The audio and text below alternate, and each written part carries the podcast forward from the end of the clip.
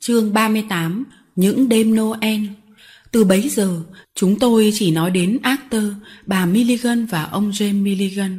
Arthur và bà mẹ nó hiện ở đâu? Tìm chỗ nào thì thấy được. Việc ông James Milligan đến đây gợi cho chúng tôi một ý định và giúp chúng tôi nghĩ ra một kế hoạch mà chúng tôi tin chắc rằng sẽ thành công.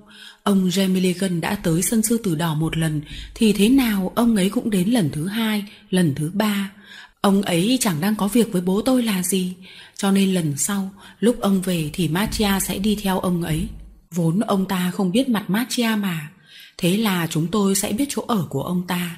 Rồi thì chúng tôi sẽ gợi chuyện với kẻ ăn người ở trong nhà. Và có lẽ những điều họ biết sẽ đưa chúng tôi đến bên cạnh Actor Chứ sao lại không? Trí tưởng tượng của chúng tôi cho là việc này nhất định sẽ thực hiện được. Cái kế hoạch tốt đẹp ấy không những có thể giúp chúng tôi tìm actor vào một lúc nhất định nào đó, mà bây giờ đây nó lại gỡ cho tôi khỏi nỗi lo âu.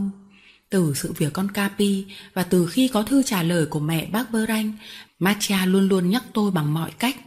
Chúng ta trở về đất Pháp thôi. Điệp khúc ấy mỗi ngày lại được nó tô vẽ thêm tình tiết mới. Đáp lại tôi đưa ra điệp khúc khác cũng luôn luôn lặp đi lặp lại một giọng là Tớ có bổn phận không được từ bỏ gia đình. Và chúng tôi không nhất trí được với nhau là ở cái vấn đề bổn phận ấy. Liên tiếp nổ ra những cuộc tranh cãi không đi đến đâu bởi vì bên nào cũng khư khư giữ chặt cái ý nghĩ của mình. Phải đi thôi, tớ phải ở lại. Những khi tôi thêm để tìm cho được actor và cái điệp khúc muôn thuở tớ phải ở lại thì Matcha không còn đường cãi nữa. Nó không thể chống lại vấn đề của actor, cần phải cho bà Milligan biết rõ ý đồ của em chồng bà ấy chứ. Nếu chờ ông Milligan đến mà cứ ngày ngày đi vắng từ sáng đến tối như từ khi chúng tôi đến London tới nay thì thật là ngốc nghếch. Nhưng cũng đã gần đến lúc chúng tôi không đi biểu diễn ngoài phố ban ngày nữa. Chúng tôi sắp đi biểu diễn đêm, Vì những buổi hợp tấu trong dịp lễ Noel tiến hành vào khoảng giữa đêm. Như thế thì ban ngày nằm nhà, Cắt một đứa canh phòng nghiêm ngặt, Chắc chắn chúng tôi sẽ gặp ông chú của Arthur Một hôm, Matia nói với tôi, Giá cậu biết tớ mong cậu tìm thấy bà Milligan chừng nào? Tại sao mới được chứ? Nó do dự một lúc khá lâu.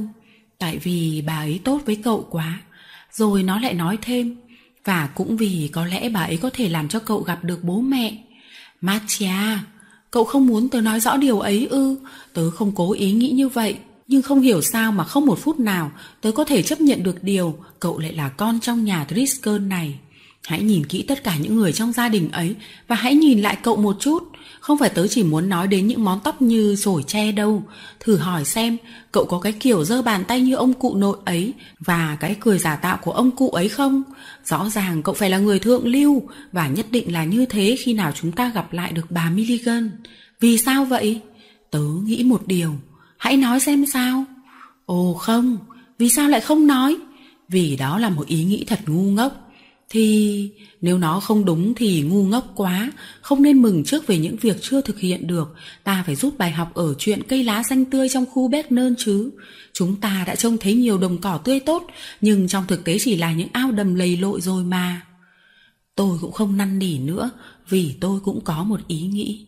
Thực ra thì ý nghĩ của tôi lờ mờ, Rụt rè lắm, Chắc là còn ngốc nghếch hơn của Matcha nhiều. Tôi nghĩ thế. Chính vì vậy mà tôi không gạn hỏi thêm Matia. Ví thử ý nghĩ của nó lại giống ý nghĩ đang phảng phất trong đầu tôi, như một giấc chiêm bao thì tôi biết trả lời thế nào. Tôi đã không dám diễn đạt ra rõ ràng thì sao tôi lại có gan tranh cãi với nó được. Chỉ có việc chờ đợi thôi, và chúng tôi chờ đợi. Trong khi chờ đợi thì chúng tôi tiếp tục chạy ngang chạy dọc giữa các thành phố London bởi vì chúng tôi không thuộc hạng những nhạc sĩ có ưu thế làm chủ một khu phố có công chúng riêng của mình. Chúng tôi bé bỏng quá, mới mẻ quá, không thể làm vương làm tướng một nơi nào. Chúng tôi bắt buộc phải nhường chỗ cho những người biết chứng minh quyền sở hữu của mình bằng những luận cứ mà chúng tôi không đủ sức bác bỏ.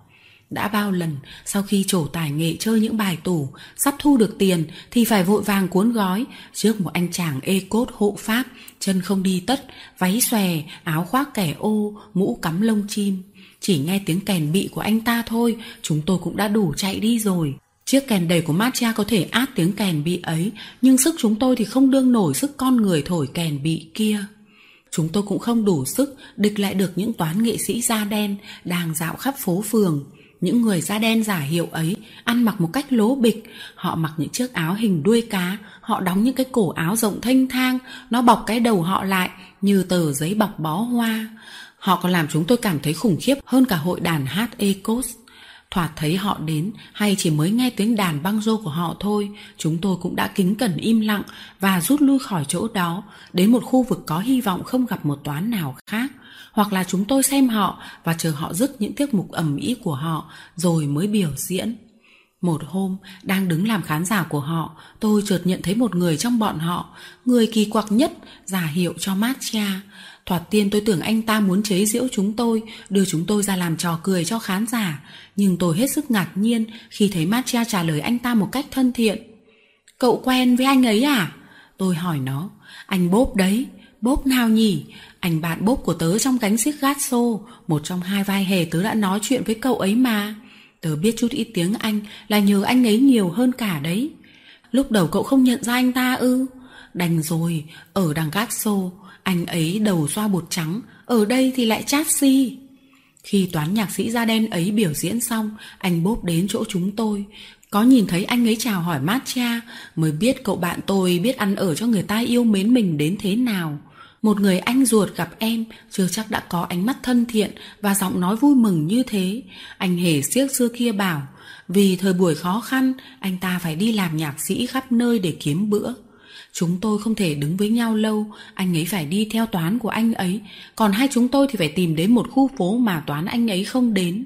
Hai người hẹn nhau, đến chủ nhật sẽ kể cho nhau nghe những việc mà mỗi người đã làm từ khi chia tay nhau hẳn là do tình bạn đối với matcha anh bốp cũng muốn tỏ thiện cảm với tôi, và chẳng mấy chốc, chúng tôi đã có một người bạn thân. Những kinh nghiệm và những lời khuyên bảo của anh đã giúp chúng tôi biết cách kiếm tiền ở london dễ dàng hơn. Anh bốp cũng rất mến con capi và vẫn thường nói một cách thèm thuồng rằng nếu anh có được một con chó như thế thì làm giàu chẳng mấy chốc. Đã nhiều lần anh bàn với chúng tôi nên hùn sức tay ba, đúng là tay tư, anh bốp Matcha, Capi và tôi, nhưng tôi không muốn từ bỏ gia đình trở về đất Pháp tìm gặp em Lizer và các bạn cũ, thì tôi càng không tha thiết lang thang cùng anh bốp khắp nước Anh.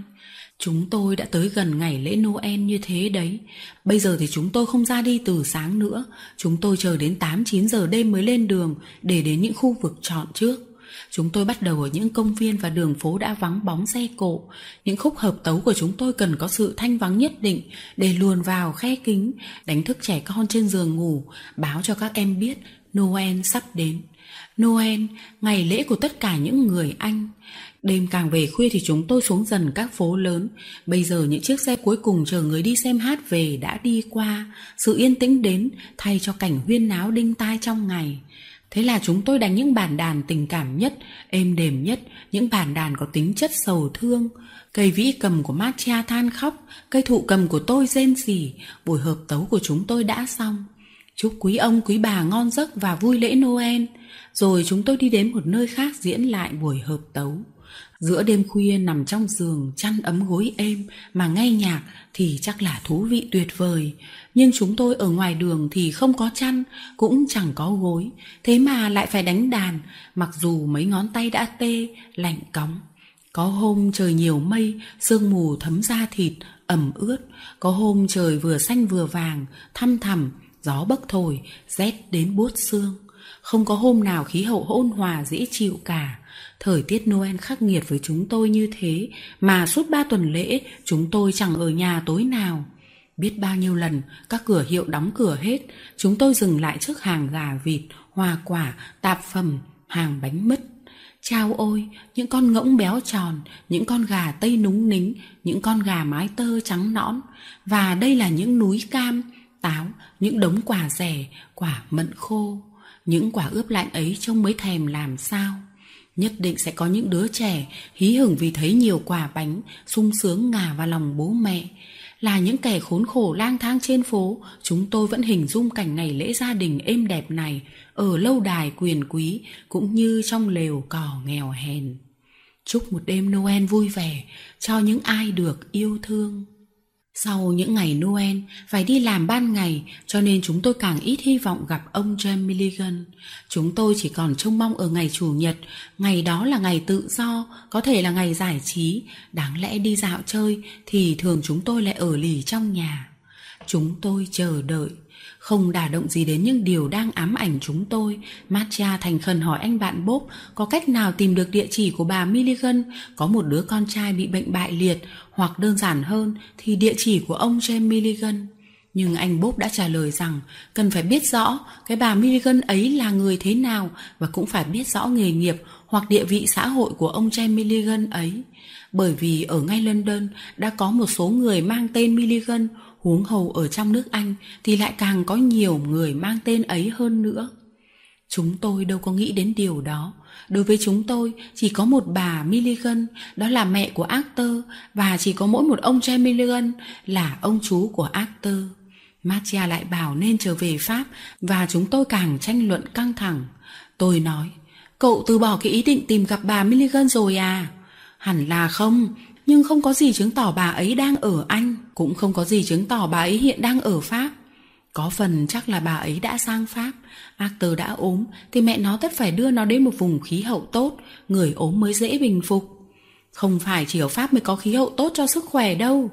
Ở Pháp, thằng Arthur đã lành bệnh một lần rồi thì chắc chắn bà mẹ nó lại đưa nó sang Pháp lần nữa và lại tớ muốn cậu đi khỏi nơi này.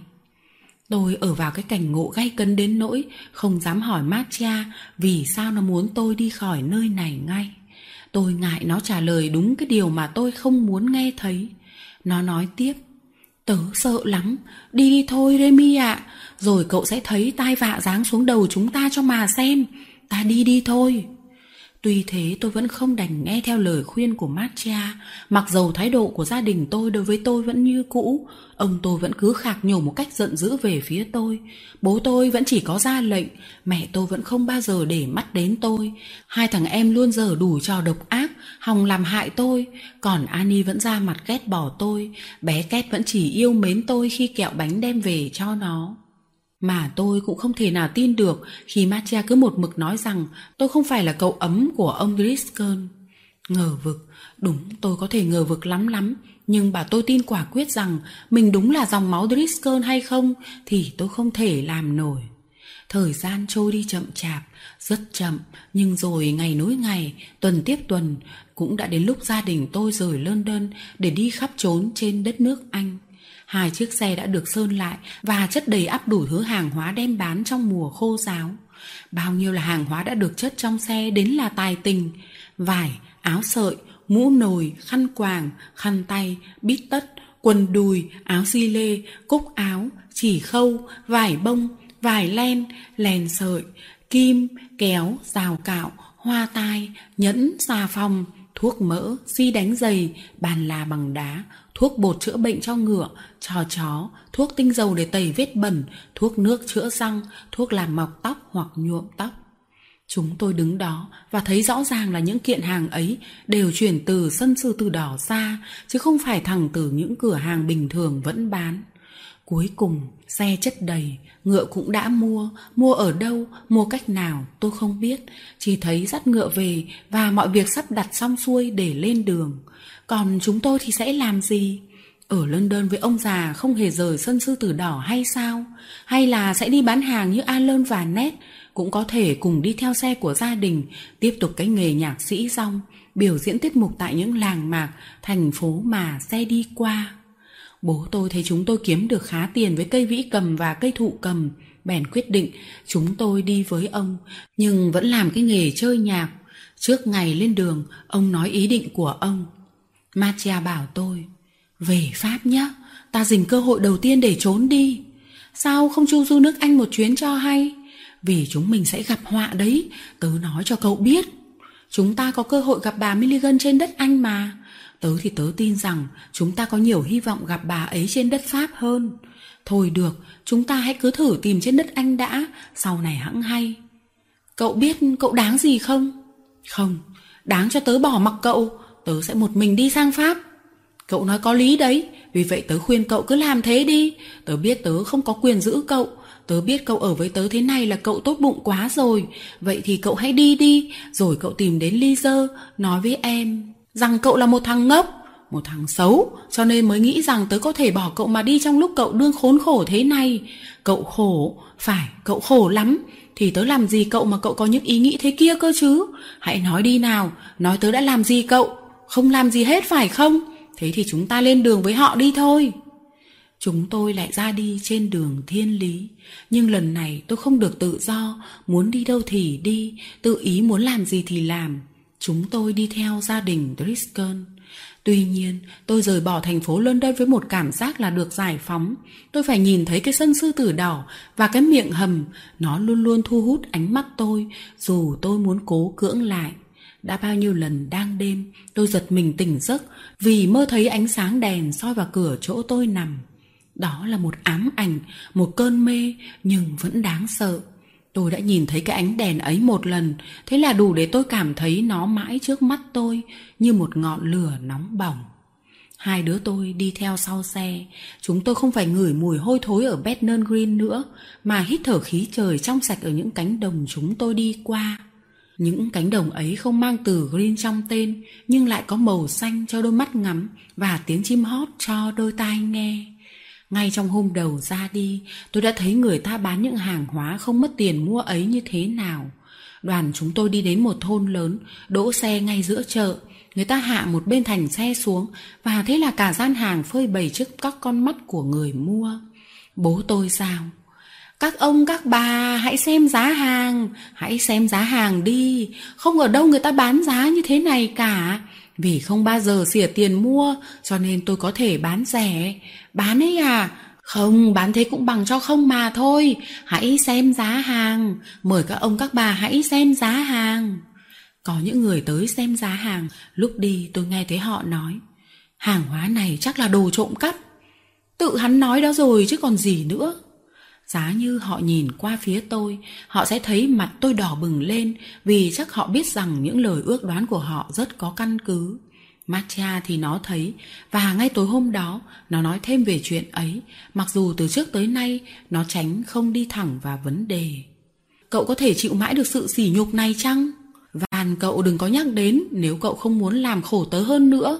Tớ có muốn thế đâu, tớ muốn chúng mình trở về Pháp Tớ nói mãi với cậu rằng thế nào cũng xảy ra tai vạ.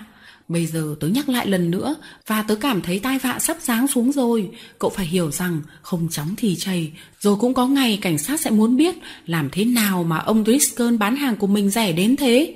Lúc bấy giờ sự thể sẽ ra sao? Matcha tớ van cậu. Cậu đã không muốn mở mắt ra cho thấy thì tớ phải nhìn thấy hộ cậu. Sẽ có ngày người ta tóm cổ tất cả, cả cậu, cả tớ nữa mặc dù chúng mình không làm gì nên tội, làm sao chứng minh được rằng chúng ta không can dự vào? Làm sao tự bào chữa cho mình được? Không phải mình ăn thứ bánh mình mua bằng tiền bán những món hàng ấy hay sao? Tôi chưa hề nghĩ đến điều đó. Nó đập vào tâm trí tôi như một nhát búa tạ ai nện lên óc. Tôi gắng gượng chống chế, không phải chống chế với Matia mà chống chế với cái ý nghĩ ấy. Matia nói nhưng có điều này cũng đúng, là chúng ta hợp tác với những người ăn cái thứ mà họ không làm ra. Người ta sẽ vạch ra điều đó, và người ta cũng chỉ vạch đến điều đó mà thôi. Chúng ta sẽ bị tù tội như họ. Điều đó nhất định làm cho tớ đau khổ vô cùng, vì bị cầm tù do tội trộm cắp nhưng tớ còn đau khổ hơn nhiều nếu chính cậu bị như thế. Tớ tớ chỉ là một đứa trẻ cùng khốn nghèo hèn, và rồi tớ cũng đến thế mà thôi. Còn cậu, khi tìm thấy gia đình gia đình thật sự của cậu gia đình cậu sẽ buồn tủi biết bao, cậu sẽ xấu hổ biết bao nếu cậu đã bị tù tội. Và lại, bị tù thì không có cách nào báo cho bà Milligan hay cái việc ông James Milligan mưu hại thằng Arthur. Thôi thì chúng ta hãy chuồn đi trong khi còn kịp. Cậu chuồn đi, cậu cứ nhài mãi cái chuyện dại dột ấy. Chuồn thì chúng ta cùng chuồn chứ, hoặc bị tóm thì chúng ta cùng bị tóm chừng nào mà chúng mình bị tóm rồi, mà sắp đấy, không phải chờ đợi lâu đâu. Chừng ấy, cậu sẽ phải chịu trách nhiệm làm liên lụy đến tớ. Rồi cậu xem cái trách nhiệm ấy có nặng nề không. Cậu khăng khăng đòi ở lại bên cạnh những người mà có lợi ích gì cho người ta, thì sự cứng đầu của cậu tớ còn hiểu được. Đó là một cử chỉ đẹp đẽ. Đằng này, cậu chẳng cần thiết gì cho họ. Không có cậu, ngày trước họ vẫn sống, sau này họ cũng sẽ sống. Chúng ta mau mau đi thôi. Thế thì cậu ấy thư thư cho tớ vài ngày Để tớ suy nghĩ rồi hãng hay Phải nhanh lên Yêu quái đánh hơi thấy thịt tươi Tớ đánh hơi thấy tai vạ rồi đấy Chưa bao giờ lời lẽ và sự van nài của Matcha Làm cho tôi xúc động sâu sắc đến thế Mỗi khi nghĩ đến tôi tự nhủ rằng thái độ do dự của tôi là hèn nhát, rằng bề nào thì chúng tôi cũng phải quyết định đi, phải biết mình muốn gì mới được. Sự việc xảy ra về sau đã làm hộ tôi cái việc tự tôi không dám làm ấy. Chúng tôi rời bỏ thành phố London đã mấy tuần rồi, bây giờ chúng tôi đến một đô thị sắp mở hội đua ngựa. Đua ngựa ở Anh không giống như ở Pháp. Ở Pháp, đua ngựa là một trò giải trí cho kẻ giàu sang, họ đến để xem ba bốn con ngựa chạy thi, để cho người ta xem mình và để đánh cá răm ba đồng bạc. Ở đây, đua ngựa là một ngày hội dân gian của cả một vùng mà người ta đến không chỉ để xem ngựa chạy, trên đồng hoang hay trên đụn cát dùng làm bãi quần ngựa. Từ mấy ngày trước những đoàn siếc, những người bói toán du phương, những người bán hàng rong đã đến họp chợ. matia và tôi với tư cách là nhạc sĩ, gia đình Driscoll với tư cách là người buôn bán. Tuy nhiên, bố tôi không đến bãi quần ngựa mà lại dọn hàng ngay trong thành phố. Có lẽ ông nghĩ ở đó bán hàng chạy hơn. Đến sớm và không bận vào công việc bày hàng, chúng tôi đi dạo xem bãi quần ngựa ở một cánh đồng cói gần thành phố.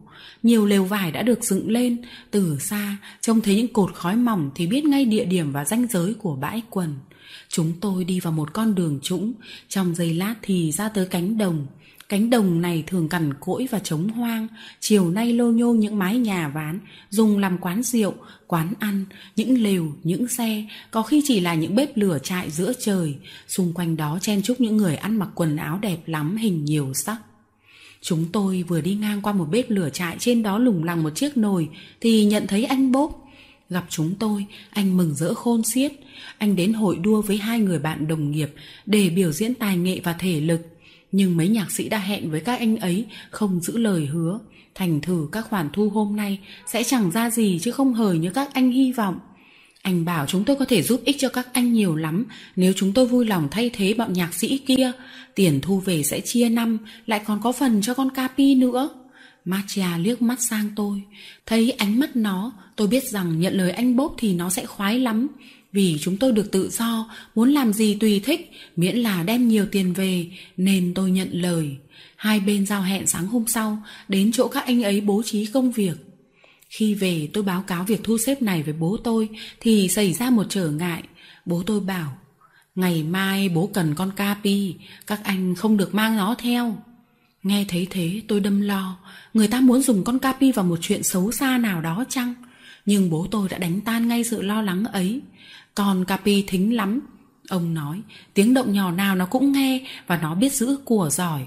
Nó sẽ giúp chúng ta coi xe rất tốt vì trong cảnh lộn xộn lắm kẻ người qua lại, ta có thể bị lấy trộm hàng. Vậy chỉ hai anh đi đánh đàn cùng với bốp thôi. Nếu biểu diễn quá khuya, chắc là thế, thì các anh tìm tôi ở quán cây rồi lớn, gia đình sẽ ngủ ở đó vì tôi định tối mai rời khỏi nơi đây. Quán cây sồi lớn mà chúng tôi chọn đêm trước ở cách nơi này chừng một dặm. Quán dựng ở giữa cánh đồng trống, tại một nơi vắng vẻ, rùng rợn. Vợ chồng chủ quán có một vẻ khả nghi. Đường thẳng băng tìm đến quán rất dễ, duy phiền một nỗi là sau một ngày làm việc mệt nhọc, đi thế cũng hơi xa. Nhưng đó không phải là điều đáng lưu ý với bố tôi. Ông không chịu để cho người ta cãi lại. Ông đã bảo thì phải vâng, không được đối đáp. Sáng hôm sau, tôi dắt con Capi đi dạo một vòng, cho nó ăn uống để chắc chắn là nó không thiếu thốn gì. Xong tôi tự tay buộc nó vào trục bánh xe mà nó có bổn phận canh giữ, rồi hai chúng tôi đi đến bãi quần ngựa. Đến nơi thì chúng tôi vào chơi nhạc liền và chơi suốt đến tối, không nghỉ ngơi. Mấy đầu ngón tay tôi đau buốt như bị châm ngàn mũi gai. Matcha thì thổi kèn đầy đến nỗi không thở ra hơi. Tuy thế vẫn cứ phải đánh đàn, phải thổi kèn. Anh bốp và các bạn anh diễn xiếc không biết mệt thì chúng tôi cũng phải chơi nhạc không biết mệt mỏi. Đêm đến, tôi tưởng được nghỉ, hóa ra vẫn chưa. Chúng tôi rời lều vải, đến một quán bằng gỗ ván và ở đấy xiếc nhạc diễn lại càng hăng hơn. Cứ thế cho đến quá nửa đêm, tôi vẫn cào thụ cầm ầm ĩ, nhưng chẳng biết là mình đang đánh bản gì. Matcha cũng không hơn gì tôi. Hàng chục lần anh bốp giao, đây là biểu diễn cuối cùng, hàng chục lần chúng tôi lại diễn lại. Chúng tôi chỉ mới mệt mỏi, còn các anh ấy thì đã dã rời vì họ dùng sức nhiều hơn. Họ đã diễn hỏng vài tiết mục. Một lần cây gậy làm trò của họ đổ xuống bàn chân Matia. Đau quá, nó kêu thét lên. Tôi tưởng nó bị dập chân rồi. Anh Búc và tôi xuống lại quanh nó. May quá, vết thương không đến nỗi nặng như tôi tưởng. Có bầm nát, rách da thịt, nhưng xương không bị dập. Tuy vậy Matia không đứng được. Làm thế nào bây giờ? Chúng tôi giải quyết là Matia thì cứ nằm lại ở xe anh Bốp để một mình tôi về quán cây sồi lớn. Tôi cần phải biết gia đình Griscon hôm sau đi đâu. Matia bảo, đừng đi Remy ạ, à, mai chúng ta sẽ đi cùng với nhau. Nhỡ mai không tìm thấy người ta ở quán cây sồi lớn thì sao? Càng hay, chúng ta được giải phóng. Nếu tớ rời bỏ gia đình Griscon không phải bằng cách ấy. Và lại, cậu còn tưởng họ không tìm thấy chúng ta ngay ấy à? Nếu tớ rời bỏ gia đình Tristan thì sẽ không phải bằng cách ấy. Và lại cậu tưởng họ không tìm thấy chúng ta ngay ư. Cậu còn đi được đâu với bàn chân ấy. Ừ thì đi, cậu đã muốn thế thì mai chúng ta đi. Nhưng đêm này hượm đã, tớ sợ lắm. Sợ gì? Không biết, tớ sợ cho cậu. Để tớ đi Matia, tớ hứa với cậu, mai tớ sẽ quay lại. Lỡ ra họ giữ cậu lại thì sao? Để họ không giữ tớ được thì tớ gửi đàn cho cậu. Như thế họ sẽ phải để tớ trở lại để lấy đàn. Và thế là mặc dù Matia lo ngại, tôi vẫn ra đi không chút e sợ. Sợ ai? Sợ cái gì kia chứ? Ai người ta đòi gì, hỏi gì ở cái thằng cầu bơ cầu bất này? Tuy không chút sợ hãi, tôi vẫn thấy xúc động nhiều. Lần này là lần đầu tiên tôi thực sự cô đơn, không có con Capi, không có Matia bên mình. Tôi thấy khó chịu vì cô độc, tôi bàng hoàng khi nghe thấy tiếng kêu huyền bí của đêm khuya. Nhìn lên gương trăng nhàn nhạt, tôi cũng thấy buồn. Tôi đi nhanh, mặc dù đương mệt và cuối cùng đến quán cây sồi lớn. Tôi kiếm mỏi mắt không thấy chiếc xe của gia đình tôi. Có hai ba chiếc xe mui vải tồi tàn, một nhà gỗ ván và hai cỗ xe thấp. Bên trong ấy vang lên tiếng thú dữ khi tôi đến gần.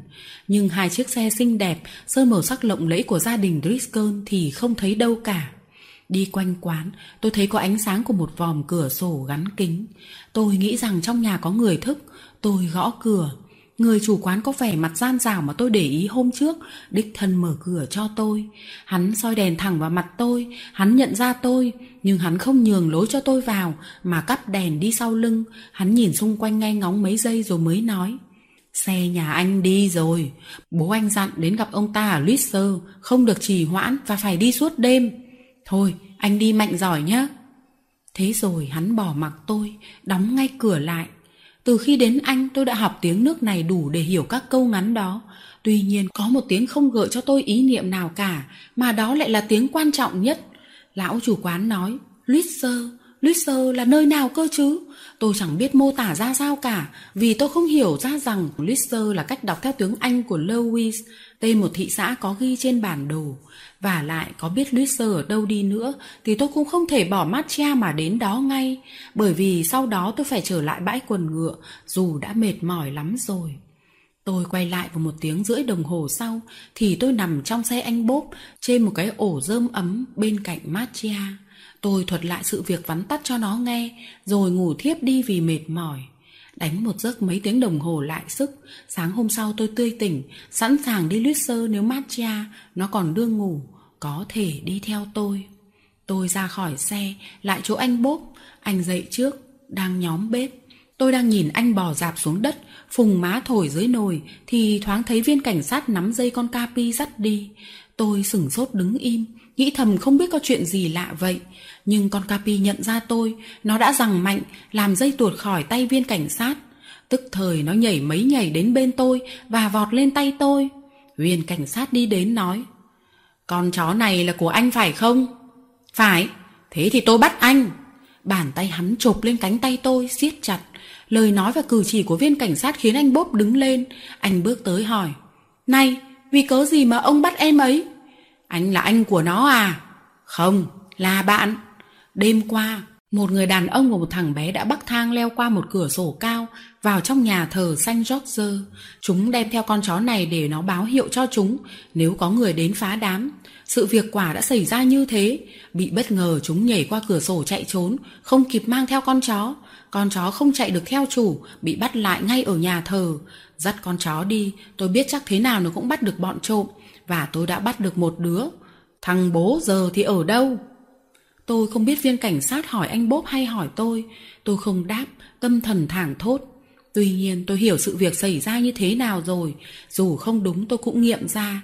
Người ta bảo tôi trao con capi cho người ta không phải để giữ xe hàng mà để báo động cho những người vào lấy trộm trong nhà thờ vì tai nó thính. Rồi cũng không phải chỉ để đến ngủ ở quán cây sồi lớn cho khoái mà người ta cho xe khởi hành lúc chập choạng tối. Sau đó, xe không nghỉ lại ở quán là vì vụ trộm bị bại lộ, phải mau mau xa chạy cao bay. Tuy nhiên tôi thấy không nên nghĩ đến những kẻ phạm tội mà chỉ nên nghĩ đến mình. Họ có là ai thì tôi cũng vẫn tự bào chữa được và chứng minh được sự trong trắng của mình, không cần tố giác họ. Tôi chỉ cần báo cáo công việc làm từng giờ của tôi trong đêm ấy là rõ. Tôi lý luận thế, trong khi đó Matcha không biết vì viên cảnh sát nói hay nghe tiếng ồn ào mà thức dậy. Nó đi ra khỏi xe, tập tĩnh đến bên tôi. Tôi nói với anh Bốp, anh giải thích hộ cho ông ấy rõ, tôi không phải là kẻ phạm tội vì tôi đã làm việc bên cạnh anh đến một giờ đêm. Sau đó tôi đến quán cây sồi lớn gặp ông chủ quán, nói vài câu rồi đi ngay trở lại đây. Anh bốp dịch mấy lời nói cho viên cảnh sát nghe, nhưng viên cảnh sát không chấp nhận như tôi hy vọng. Trái lại, hắn ta nói, chúng vào nhà thờ trong lúc một giờ một khắc, thằng bé này xưng là nó ở đây lúc một giờ đúng hay kém mấy phút. Như thế nó có thể ở nhà thờ lúc một giờ một khắc cùng với bọn trộm. Từ đây đi vào thành phố phải đi hơn một khắc, anh bốp nói. Ồ, chạy thi kịp, viên cảnh sát đáp. Với lại ai chứng minh được với tôi rằng nó đi lúc một giờ. Tôi, tôi thề đấy. À, anh à, còn phải xem sự chứng thực của anh có giá trị như thế nào đã. Anh bốp không chịu, đĩnh đạc, anh tuyên bố. Tôi lưu ý ông, tôi là một công dân Anh. Viên cảnh sát nhún vai. Nếu ông lăng mạ tôi thì tôi viết bài đăng ở tờ thời báo đấy. Trong khi chờ đợi, tôi sẽ mang thằng bé này đi đã. Nó sẽ phải trình bày với quan tòa. Matcha ôm lấy tôi, tôi tưởng để hôn, nhưng không, nó thường lo chuyện thực tế trước chuyện tình cảm. Nó dỉ tai tôi. Hãy vững tâm, chúng tớ không bỏ cậu đâu. Xong nó mới hôn tôi, tôi nói với nó bằng tiếng Pháp. Hãy giữ con Capi lại. Nhưng viên cảnh sát hiểu, hắn nói, không không, ta sẽ giữ con chó, nó giúp ta bắt được chú mày, nó sẽ giúp ta tóm cổ được những tên kia. Tôi bị bắt lần này là lần thứ hai, nhưng tôi cảm thấy nhục nhã ê chề hơn lần trước nhiều. Lần này không phải một sự buộc tội vô lý như vụ con bò sữa, dù sau này người ta có xét thấy tôi vô tội hay tha bổng đi nữa, để tôi không đau đớn thấy những người kia kết án đúng hay sao. Tôi phải đi qua giữa hai hàng rào người tò mò đến xem, nhưng người ta không la ó, không hăm dọa chúng tôi như ở bên Pháp. Nhưng người ta đến đây xem không phải là nông dân mà toàn là những người dù ít dù nhiều đều đã có chuyện với cảnh sát. Đó là dân siếc rong, dân hàng quán, dân bói du phương, tóm lại là dân lang thang. Cái nhà tù mà họ nhốt tôi không phải là một nhà tù trò chơi như cái trại giam chứa đầy hành năm trước. Cái nhà tù này là một nhà tù thực sự, có cửa sổ chắn những song sắt lớn, chỉ mới nhìn thấy cũng đủ tiêu tan từ trong trứng mọi ý nghĩ vượt ngục. Trong buồng giam tôi chỉ có một chiếc ghế dài để ngồi và một cái võng để ngủ. Tôi ngồi phịch xuống, rũ rượi một lúc lâu, tôi nghĩ ngợi về cảnh ngộ của tôi, nghĩ lang thang không mạch lạc vì không tài nào kết ý này với ý kia và chuyển từ ý trước qua ý sau cho được. Hiện tại thật là kinh khiếp mà tương lai còn khôn xiết hãi hùng hơn. Machia bảo, hãy vững tâm, chúng tớ không bỏ cậu đâu. Nhưng thử hỏi một chú bé như Matcha thì làm nên trò chống gì? Hơn nữa, nếu anh bốp vui lòng giúp Matcha thì một người lớn dễ làm gì được. Khi ở tù người ta chỉ có một ý định là muốn ra tù. Không bỏ tôi và làm đủ mọi cách để giúp tôi thì Matcha và anh bốp có thể làm như thế nào để giúp tôi ra khỏi cái ngục kín này nhỉ? Tôi đến bên cửa sổ, mở ra, sờ mó những song sắt đóng chéo bên ngoài, song sắt gắn cứng trong đá. Tôi xem xét từng vách tường dày gần một mét, cửa ra vào bọc một lớp tôn, nền toàn những tảng đá lớn. Tôi lại quay về cửa sổ, tôi mở cửa nhìn xuống một khoảng sân hẹp và dài, đầu đằng kia có một bức tường lớn bịt kín, ít nhất cũng cao đến 4 mét. Chắc hẳn là không thể trốn thoát khỏi cái nhà ngục này dù có được những người bạn tận tâm giúp đỡ. Sự tận tình của bạn phá sao nổi cái thực sự gai gắt ở nơi đây. Sự tận tình không thể chọc thủng tường vách được. Đối với tôi, vấn đề chỉ còn là tìm hiểu xem phải ở đây bao lâu trong ngục này trước khi ra tòa để định đoạt số phận. Ra đấy, tôi có thể chứng minh sự trong trắng của mình hay không, mặc dù con Capi bị bắt trong nhà thờ. Liệu tôi có thể tự bào chữa mà không cần phải vạch tội của những người mà tôi không muốn và không thể tố cáo hay không? Tất cả vấn đề của tôi là ở đó. Ở đó và chỉ có ở đó thôi là Matia và anh bạn Bob có thể giúp tôi. Vai trò của họ là thu thập những bằng cớ để chứng thực là trong lúc một giờ một khắc tôi không thể có mặt ở nhà thờ Saint George. Nếu họ đưa được bằng chứng ấy thì tôi thoát nạn, bất chấp cái bằng chứng câm chống lại tôi là con Capi tội nghiệp. Những bằng chứng ấy tôi cho là không phải là không tìm được.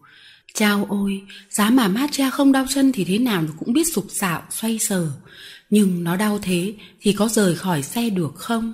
Nó không đi lại được thì anh bốp có sẵn lòng làm thay nó không? Tôi biết nhiều chuyện về những người tù tội, trong đó có một chuyện nói đến cách người bên ngoài dùng để liên lạc với người bị giam giữ. Người ta giấu những mảnh giấy con vào trong thức ăn, mang từ ngoài vào. Có lẽ Matia và anh Bob cũng dùng cách ấy. Chợt nghĩ thế, tôi bẻ vụn miếng bánh khẩu phần ra, nhưng tôi không tìm thấy gì cả. Cùng với bánh người ta có cho khoai tây Tôi tán cả khoai tây ra thành bột Mà vẫn không thấy có mẩu giấy nhỏ nào Chắc Matia và anh Bob không biết nhắn gì cho tôi Hoặc là điều này có phần chắc hơn Họ không thể nhắn gì được với tôi cả Vậy hãy chờ đến mai thôi Đợi mà cố gắng đừng lo phiền quá đáng Khốn khổ thay Tôi lại không thể không lo phiền Tôi dám chắc rằng sau này dù sống lâu đến bao nhiêu, tôi cũng sẽ vẫn nhớ tới cái đêm khủng khiếp mà tôi sống trong nhà ngục này như mới hôm qua thôi. Chao ôi, tôi đã quá ngốc nghếch, không tin vào linh tính và sự lo lắng của Matcha. Sáng hôm sau, viên cai ngục mang đến cho tôi một bô nước và một cái chậu. Lão ta bảo tôi rửa mặt nếu thấy thích, bởi tôi sắp ra trước tòa. Lão còn nói thêm rằng ăn mặc sạch chỉnh tề đôi khi là cách bảo chữa tốt nhất của người bị cáo. Rửa giấy xong, tôi muốn ngồi xuống ghế, nhưng không tài nào ngồi yên một chỗ được. Tôi cứ loanh quanh trong buồng giam như một con thú quay quay trong chuồng. Tôi định nghĩ sẵn những câu trả lời và những lý lẽ để bảo chữa, nhưng tôi lo lắng quá, tôi không nghĩ đến hiện tại, chỉ vẩn vơ nghĩ đến đủ các thứ chuyện vô lý. Chúng lần lượt diễu qua trong đầu óc mệt mỏi của tôi, như những hình ảnh của một chiếc đèn chiếu. Người cai ngục trở lại, bảo tôi đi theo lão. Tôi đi bên cạnh lão ta, qua nhiều lần hành lang đến một cái cửa sổ nhỏ. Lão mở cửa nói, vào đi. Một luồng không khí nóng hắt vào mặt tôi, cùng với tiếng ồn ào không nghe ra gì cả. Tôi bước vào phòng và thấy mình đứng trước một phòng tòa án. Tôi đang ở trong một cơn mê hoảng, mạch máu ở thái dương đập như sắp vỡ. Tuy thế, nhìn quanh một vòng, tôi cũng trông thấy rõ ràng và đầy đủ cái phòng xử án của những người có mặt ở đấy. Phòng xử án khá rộng, trần cao, cửa sổ lớn, phòng ngăn làm hai, một nửa dành cho tòa án, một nửa dành cho những người hiếu kỳ đến để xem. Quan tòa ngồi trên một bục cao. Trước mặt ông, thấp hơn một ít, có ba nhân vật tòa án nữa. Sau này tôi mới biết ba ông này, một ông là lục sự, một ông là thủ quỹ để lo về việc phạt tiền, và một quan tòa gọi là công tố viên.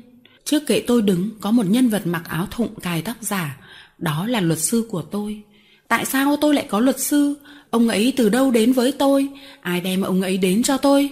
Matia và anh Bốp chăng? Lúc này không phải là lúc xem xét các câu hỏi đó, chỉ biết rằng tôi có một luật sư, thế là đủ.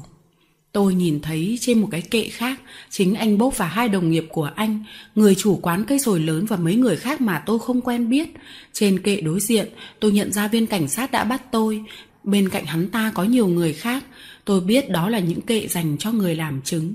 Phần dành cho công chúng đã chật người.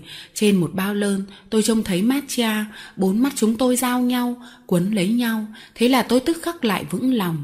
Tôi sẽ được bênh vực, chỉ cần về phần tôi đừng nản chí và phải tự bênh vực lấy mình. Tất cả những tia mắt chĩa vào người tôi bây giờ không thể đè bẹp được tôi nữa. Viên công tố đọc cáo trạng, ông ta có vẻ vội vàng, ông trình bày vắn tắt sự việc. Một vụ trộm đã xảy ra ở nhà thờ Saint George. Bọn kẻ trộm gồm có một người lớn và một đứa bé đã dùng thang leo lên phá cửa sổ chui vào nhà. Chúng mang theo một con chó để canh giữ và báo động khi có biến. Một khách qua đường khuya muộn, lúc ấy là một giờ một khắc, lấy làm lạ tại sao có chút ánh sáng le lói trong nhà thờ. Ông ta lắng tai và nghe thấy có tiếng răng rắc. tức thì ông ta chạy đi đánh thức viên coi nhà thờ. Có đông người đến, nhưng con chó đã sủa lên, và trong khi người ta mở cửa, thì bọn trộm hoảng sợ đã nhảy qua cửa sổ chạy trốn.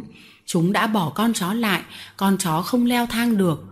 Viên cảnh sát Jere dắt con chó đến bãi quần ngựa. Tại đấy, con chó đã nhận ra được chủ nó, tức là người bị cáo đang ngồi ở ghế trên, còn tên trộm thứ hai thì đang bị truy nã. Viên công tố viên nêu một số lý lẽ để chứng minh rằng tôi phạm tội, rồi chấm dứt cáo trạng, một giọng the thé thét lên. Yêu cầu im lặng! Bây giờ không quay về phía tôi và như tự nói riêng với mình, tên quan tòa hỏi tên, tuổi, nghề nghiệp của tôi. Tôi đáp bằng tiếng Anh rằng tôi là Francie Driston, tôi ở với cha mẹ tôi ở khu London, khu Bethnal Green, sân sư tử đỏ. Xong tôi xin phép được nói bằng tiếng Pháp, bởi vì tôi lớn lên ở nước Pháp và mới đến nước Anh được mấy tháng. Quan tòa nghiêm giọng nói, đừng có mong lừa dối được tôi, tôi biết tiếng Pháp. Thế là tôi kể câu chuyện của tôi bằng tiếng Pháp và tôi giải thích không thể nào tôi vào trong nhà thờ vào lúc một giờ đêm vì vào giờ ấy, tôi còn ở bãi quần ngựa và đến hai rưỡi thì tôi mới đến cây sồi lớn. Thế anh ở đâu lúc một giờ một khắc? Quan tòa hỏi. Tôi đang trên đường đi. Đó là điều phải chứng minh. Anh nói là anh đang trên đường đi tới quán cây sồi lớn, mà bản cáo trạng thì khẳng định là anh ở trong nhà thờ. Đi từ bãi quần từ một giờ kém mấy phút, hẳn là anh đã đến với tên đồng lõa của anh dưới tường nhà thờ lớn. Tên ấy chờ đợi anh ở đó với chiếc thang. Khi vụ trộm vỡ lở, anh mới đi đến quán cây sồi lớn. Tôi gắng sức chứng minh rằng sự việc không thể xảy ra như thế được, nhưng tôi thấy ông thẩm phán không tin gì tôi. Ông hỏi, thế anh giải thích việc con cháu của anh có mặt trong nhà thờ là như thế nào? Tôi không giải thích được vì chính tôi cũng không hiểu. Hôm qua con chó của tôi không đi với tôi, tôi buộc nó ở nhà, dưới gầm xe. Tôi thấy không tiện nói thêm vì tôi không muốn đưa dao cho người ta chém cha tôi. Tôi nhìn Matia, nó ra hiệu bảo tôi nói tiếp, nhưng tôi không nói. Người ta gọi một nhân chứng, người ta bảo người ấy thề trên sách thánh ước là sẽ nói sự thật. Đó là một người đứng tuổi, béo lùn, dáng dấp oai vệ lạ lùng mặc dù mặt ông ta đỏ, mũi ông ta tím. Trước khi thề, ông nhún gối thi lễ ở tòa án, rồi đứng lên có vẻ trịnh trọng lắm. Đó là viên coi nhà thờ Saint George. Ông ta bắt đầu nói rất nhiều về nỗi xúc động và niềm căm phẫn không bờ bến của ông ta khi nghe người ta đến đánh thức ông đột ngột để báo rằng có kẻ trộm vào nhà thờ. Thoạt tiên ông ta nghĩ rằng người ta bày trò đùa ông, nhưng rồi nghĩ ai lại bày trò đùa với một người tư cách như ông, cho nên ông hiểu là có một việc nghiêm trọng đã xảy ra.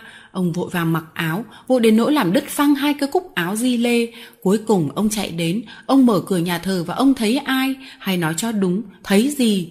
Thấy một con chó. Tôi không đối đáp về những câu chuyện ấy, nhưng ông luật sư của tôi từ đầu tới giờ không nói gì, bây giờ đứng lên. Ông gạt tóc xốc áo và lên tiếng hỏi. Tối hôm trước, ai đóng cửa nhà thờ? Tôi, viên coi nhà thờ đáp. Đó là nhiệm vụ của tôi. Ông có chắc thế không? Khi tôi làm việc gì thì tôi biết chắc là tôi làm việc đó. Còn khi ông không làm, thì tôi biết chắc là tôi không làm. Tốt lắm, thế thì ông có thể thề rằng ông không nhốt con chó ấy ở trong nhà thờ khi ông đóng cửa hay không? Nếu có con chó ở trong nhà thờ thì tôi đã thấy. Mắt ông có tốt không? Mắt tôi thì như mắt mọi người. Trước đây 6 tháng, có phải ông đã xông vào một con bê bụng mổ phanh treo trước cửa hàng một anh đồ tể, có phải không? Viên coi nhà thờ tím mặt hét lên. Tôi không thấy có sự quan trọng của một vấn đề như thế đặt ra với một người tư cách như tôi.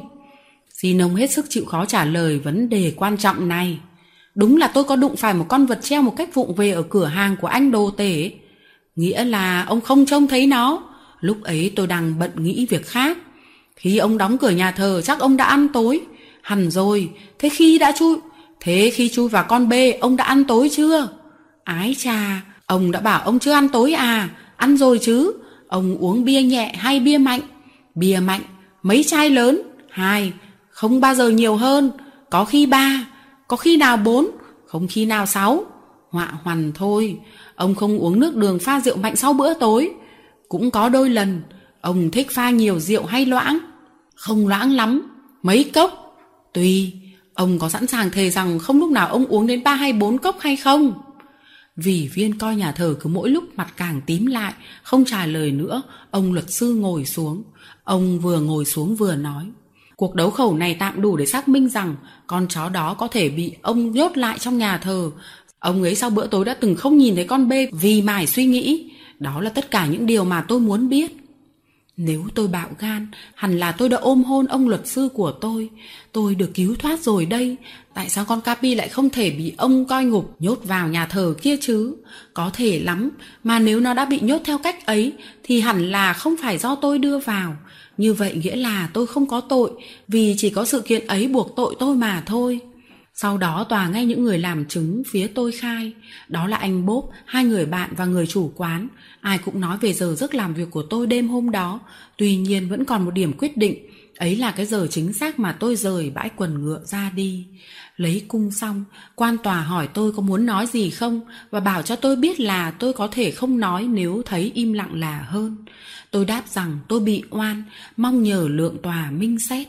Bấy giờ quan tòa đọc cho tôi biên bản những người hỏi cung mà tôi vừa nghe. Bấy giờ quan tòa cho đọc biên bản những người hỏi cung mà tôi vừa nghe.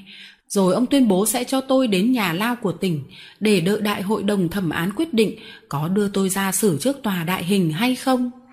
Tòa đại hình! Tôi buồn rùn khuỵu xuống ghế. Chao ôi, sao tôi không sớm nghe lời Matia?